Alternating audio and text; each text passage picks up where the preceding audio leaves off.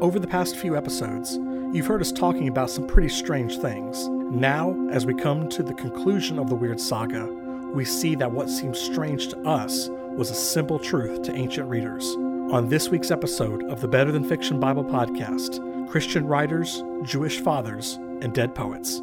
You don't want to miss it. You're listening to the Better Than Fiction Bible podcast. I'm Gandalf. I'm Matt. And I'm Nathan Van Horn. The Bible is the most read book ever, but to some it is merely fiction.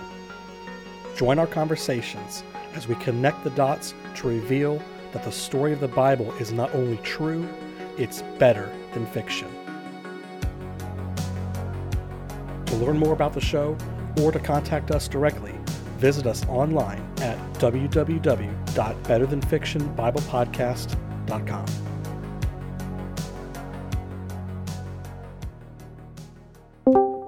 Welcome back, listener, to episode 28 of the Better Than Fiction Bible podcast. We've got a lot of ground to cover in today's episode, so we're just going to take care of a few housekeeping items. First, as always, if you're not subscribed to the podcast, go ahead and take this moment to do that right now. It's free. You can change your mind later if you get tired of us, but you'll get a notification every Tuesday morning when we have a new episode of the show.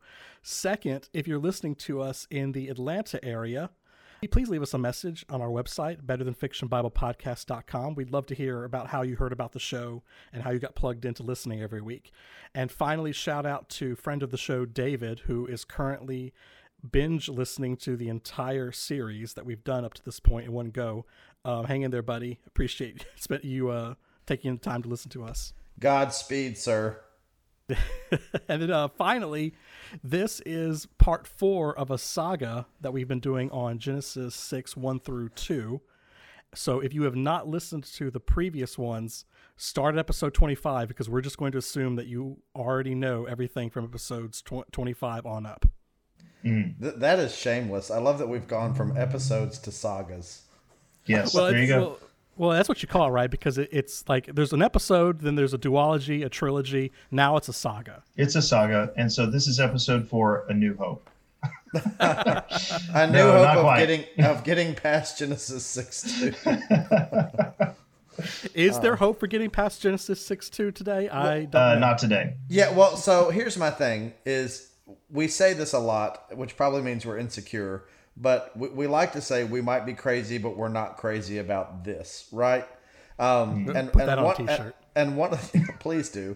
Um, and and one of the ways that we try to hold our ideas or perceptions of the text in check, and we say this often, is that we remember we're not the first people to interpret Scripture. We don't do that in a vacuum, and so.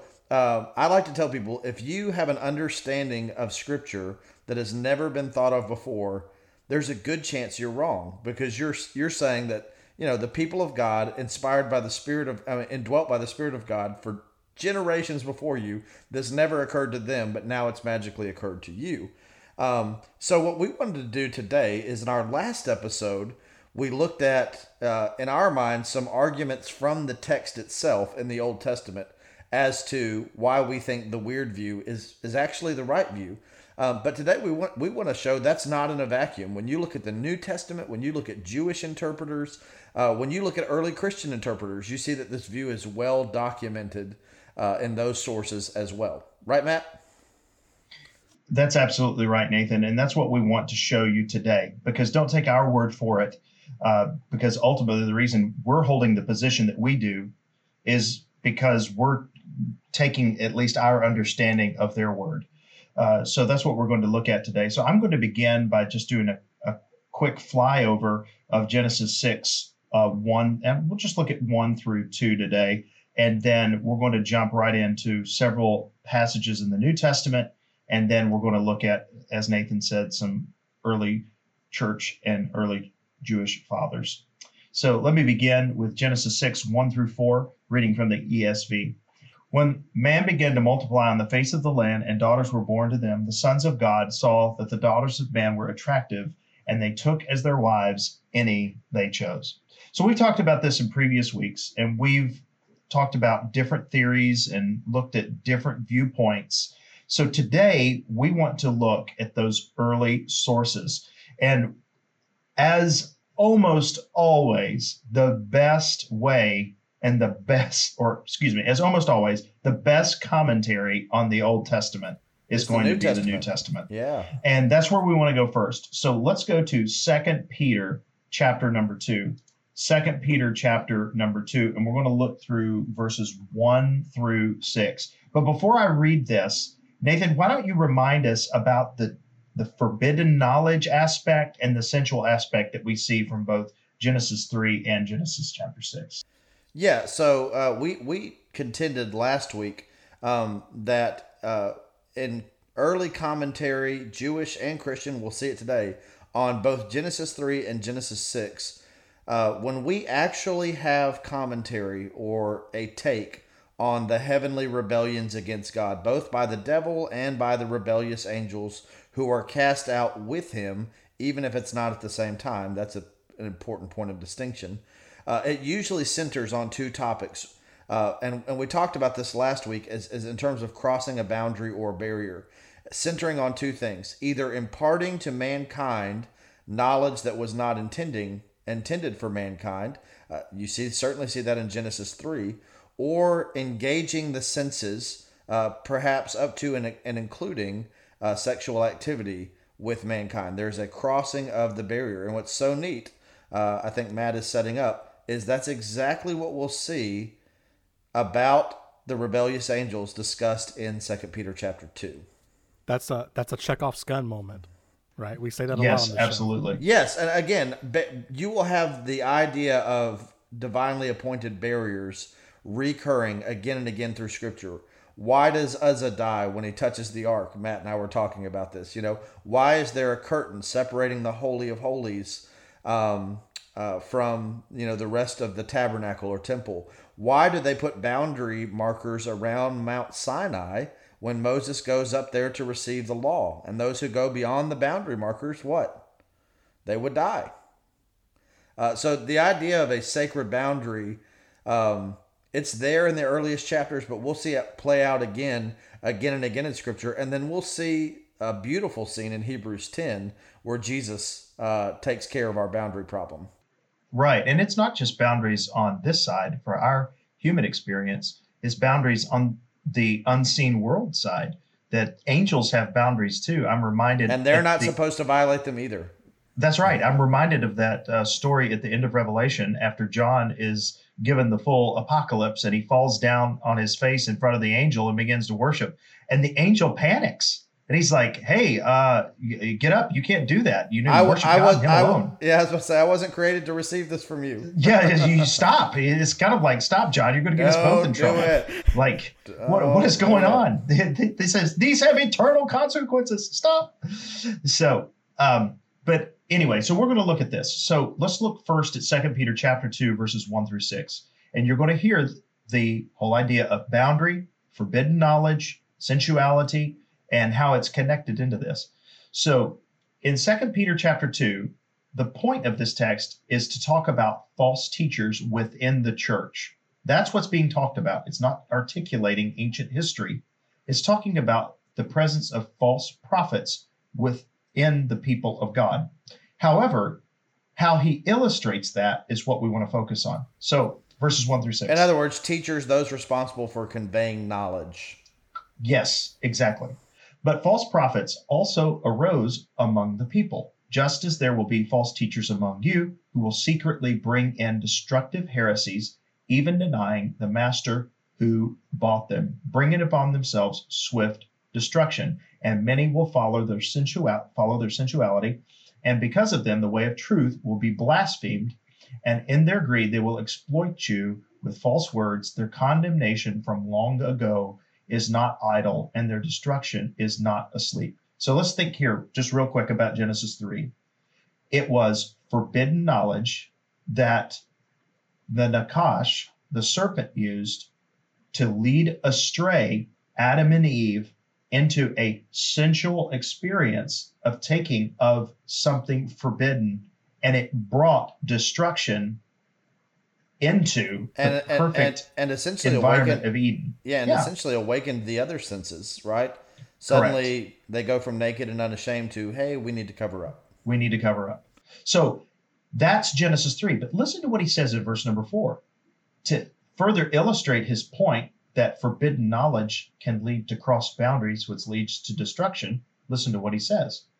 Verse 4 For if God did not spare angels when they sinned, but cast them into hell and committed them to chains of gloomy darkness. By the way, cast them into hell. Literally It- it- Tartarus, yeah. or Tartarus, Tartaru, that throwing into Tartarus is what it means, to be kept until the judgment.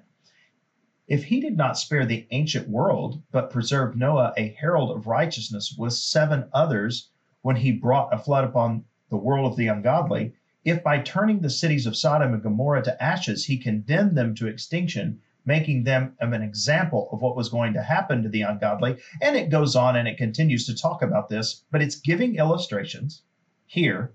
Peter is giving illustrations by talking about the pre flood world, by talking about Sodom and Gomorrah, and he's talking about angels who sinned.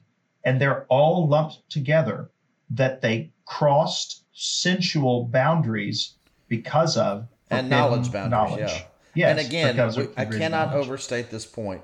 When we read Genesis 3, God offers judgment to one heavenly being, the serpent. Right. Where where do we see in the story, where do we see angels crossing a barrier that God had established for them? Because just as a don't that- reminder- you don't get that till Genesis 6. Right. Just as a reminder, what many of us have grown up believing and being taught is that you have Satan that sometime in eternity past or sometime after the moment of creation, there was a primordial rebellion in heaven and Satan was cast out with a third of the angels. That is what we are frequently taught in church. At least that's what I learned. Uh, you guys? Yeah, same thing for for me. And what's funny is is that I was taught that growing up, but I was always taught with the caveat where, well, it's not explicitly in the Bible. Here's just what we believe. So even we all we all knew that it wasn't explicitly in the Bible. We were just handing down things that we had been taught. Right. So what's interesting is when Jude talks about the sin that the angels committed, we're going to look at that one. And Nathan, why don't you walk us through Jude? But when Jude talks about it, you will see that that whole idea of a primordial angelic rebellion and fallen angels following Satan in a rebellion and being cast out of heaven does not fit within Jude's description at all. So Nathan, why don't you take us to Jude chapter 1 because there's only one chapter. Yeah, and, and I'm going to read through- Yeah, I'll, I'll look at 4 and then we'll just hop straight down to 6. Okay. For certain people have crept in unnoticed who long ago were designated for this condemnation.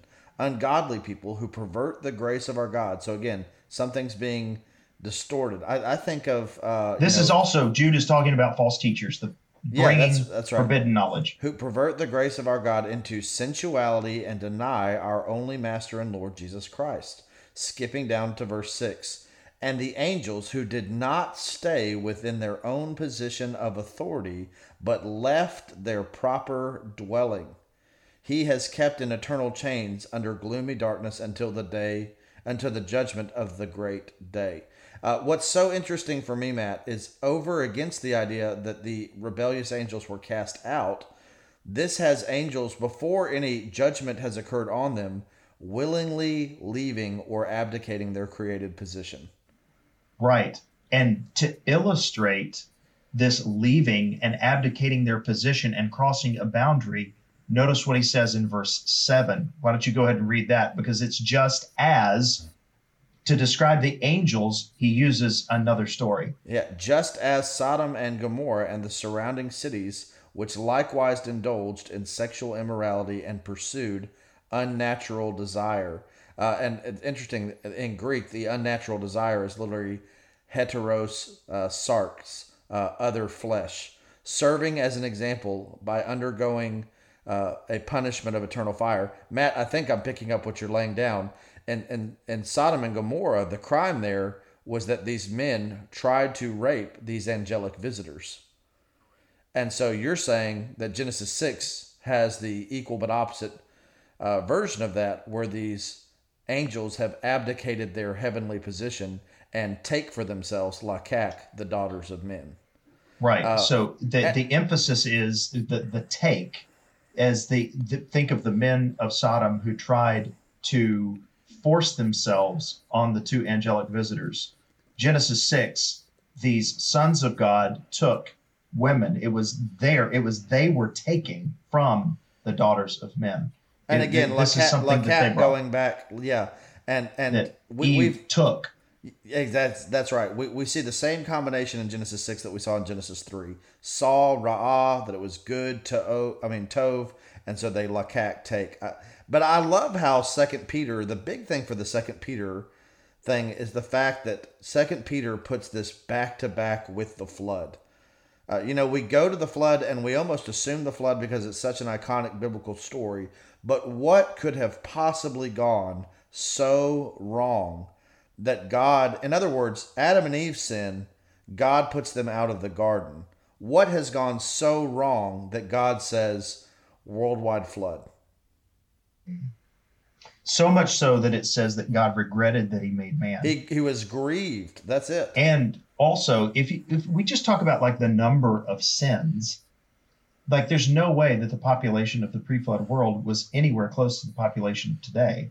Well, there's a whole lot more sinners on the world today, and God is not bringing a worldwide cataclysmic judgment at this moment. So, what could have demanded? What went so wrong and so bad that it demanded a world worldwide reset? And, I think and- that's is that what you're getting at? Yeah, and and here's my thing is Matt, we we've talked about this uh, on this front. Uh, you know, Jude and Peter stand in, in great continuity with some Jewish interpretations of Genesis six uh, that actually predate the New Testament. Uh, Right. You, you see this in First Enoch six two through seven five, and then again in chapter nine. You see this in Jubilees, and, and let me just read those very quickly.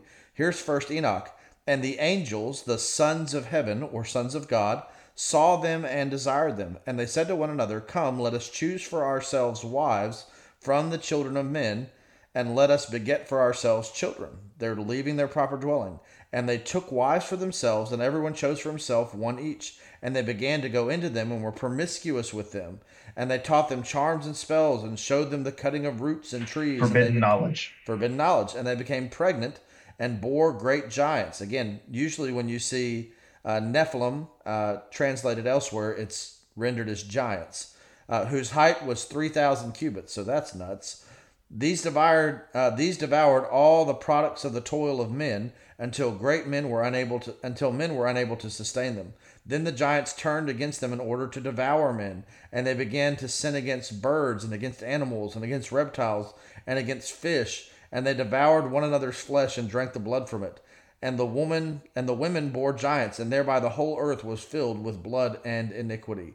That's nuts and and certainly that goes beyond the Bible, but you see how it stands in line with where, uh, in other words, Jude and Peter do not affirm every detail of that, but the gist of what happened is there.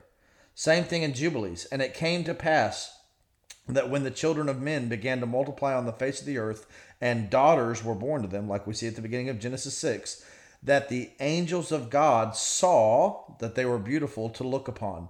So they, the angels, married of them, the human females, whomever they chose. They began. Uh, they gave birth to uh, children uh, for them, and these were giants. Wickedness increased on the earth. All flesh corrupted its way, from people to cattle, cattle, animals, birds, and everything that moves on the ground. All of them corrupted their way and their prescribed course, which is exactly what's being uh, set forth of the angels in Jude, right? They began to devour each other, and wickedness increased on the earth. Every thought of all mankind's knowledge was in this way continually evil. The Lord saw the earth, and behold, it was corrupted, and all of flesh had corrupted its prescribed course, and all that were upon the earth had acted wickedly before his eyes. And he said that he would destroy man and all flesh upon the earth which he had created. But Noah found favor in the eyes of the Lord.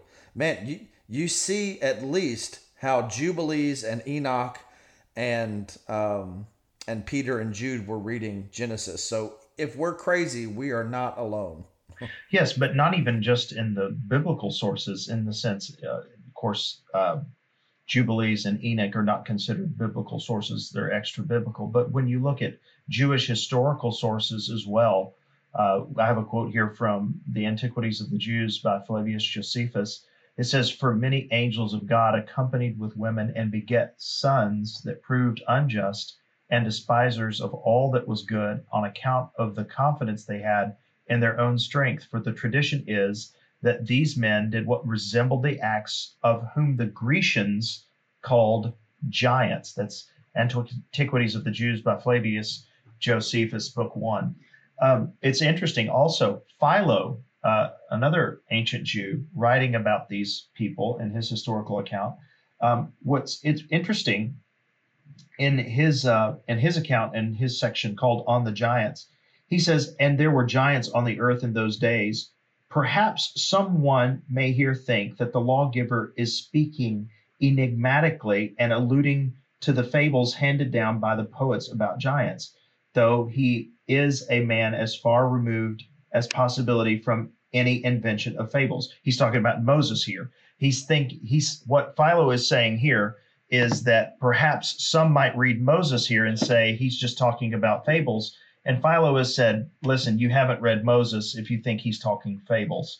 Um, so there, there is. It's just interesting uh, that when you look at the old stuff, the old stuff, people don't have a problem with this. And I well, think, go ahead. Yeah, and I, and I like that for for Philo. Uh, again, uh, we all operate uh, sociologically with plausibility structures. You know, uh, this this makes sense in the way that I see the world. I love for him that even while he is contending that Moses is different from what's Correct. around him, yeah, he he knows that Moses's concept is similar enough to an idea they already have. Right. Right, uh, and that's right. interesting. In other words, he he he knows that Moses will not be setting forth something completely novel in a vacuum to non-Jewish readers. You know, what's funny is that we we've been calling this third view of Genesis six the weird view. Not to them. The supernatural view, but hearing from you know biblical writers and extra biblical writers, and now these you know ancient historical yeah. ancient historical accounts it, it almost seems like it's not even weird anymore because they were just taking it in stride even the biblical authors they weren't when they were talking about that stuff they weren't making a point their points weren't specifically in order to shed light on what was going on in genesis 6 they were saying it in regards to another topic but it was just so matter of fact to them that they just use it as a way of illustration for something else. And again, we're not saying that the Bible is affirming every detail that you hear in extra biblical sources. The Correct. Bible nowhere says that these figures were 3,000 cubits in height, like we read, you know, just a few moments ago. But the concept that uh, heavenly beings abandoned their God given dwelling and uh, intentionally, perhaps even forcibly, commingled with the daughters of men however that took place. However that took place. Man, it's it's not just in one place. You see that in a lot of places, both in the Bible, Jude and Second Peter, uh, in Jewish sources predating the New Testament, and even in the early church fathers. Right, Matt? Yes, exactly. That's what I was going to mention. One of the church's earliest apologists, Justin Martyr, he writes, and by the way, in Justin's work, he uses this story as an evangelistic outreach to Greeks and Romans to say, hey, look, your ancient poets were onto something. They didn't have the full story. Uh, so he uses it. So, anyway, this is in his second apology, chapter five. God, when he had made the world and subjected things earthly to man and arranged the heavenly elements for the increase of fruits and rotations and of the seasons, and appointed this divine law. For these things also he evidently made for man, committed the care of man and of all things under heaven to whom angels to angels whom he appointed over them. But the angels transgressed this appointment and were captivated by love of women. So, man, Justin is all over this in the sense he is he is acknowledging, hey, that there was something that took place because We know from Hebrews and the Psalms that angels are ministering spirits. They're sent to earth in order to be deliverers of the word of God, to give guidance to the people of God. Uh, we see that over and over again throughout the uh, Old and New Testament. And he's saying, listen, when they took upon human flesh, or however that was that that took place, they they were led us they were led astray and they sinned. Also, Irenaeus, Irenaeus, uh, early church father, he, he my writes fa- here. My favorite church father, for the record. Right. Recapitulation uh, for the win. Go ahead. There you go. Um, and it says, and for a very long while wickedness extended and spread and reached and laid hold upon the whole race of mankind until a very small seed of righteousness, i.e., Noah, remained among them, and illicit unions took place upon the earth, since angels were united with the daughters of the race of mankind, and they bore to them sons who, for their exceeding greatness, were called giants. There you uh, go. That that's that is just amazing to me because Irenaeus, that's Nathan. What is that? That's second century. Yeah, Irenaeus is usually uh, uh, you know mid to late second century, about one you know 160, 175 uh, AD. Um, but what, didn't you also read a quote to us from Saint Ambrose? That yeah, that's interesting. The, that's what I wanted to capture is Saint Ambrose on Noah, and the reason Ambrose is so interesting to me is this is not as early as Irenaeus or Justin Martyr, but Ambrose is a contemporary of Augustine. Augustine, who popularized the Sethian view, even in his own day, it's it's it's not the only view. Ambrose, as a contemporary of Augustine, says the giants, Nephilim, were on the earth in those days. The author of the divine scripture does not mean that those giants, there it is, must be considered, according to the tradition of poets, as sons of the earth, but asserts that those whom he defines with such a name, because the extraordinary size of their body were generated by angels and women.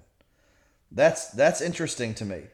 Uh, and it's um, also we see the proto evangelium there that this whole idea of the hostility between the seed of woman and the, the seed, of the serpent, the seed of the seed of man and the seed of the serpent. So it, uh, and again, yeah, and uh, it's interesting. You know, we said sons of God in the Old Testament doesn't necessarily connote a biological relationship.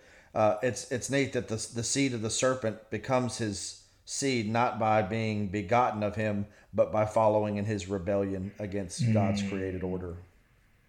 And, and that's least, why Jesus could look at the, the, Pharisees in the first century and say, "Your father, the devil." He, he, he, is he is you not do his saying, works. You do his yeah, works. You do his way. He is not saying you are biologically descended from him, but because of what you do.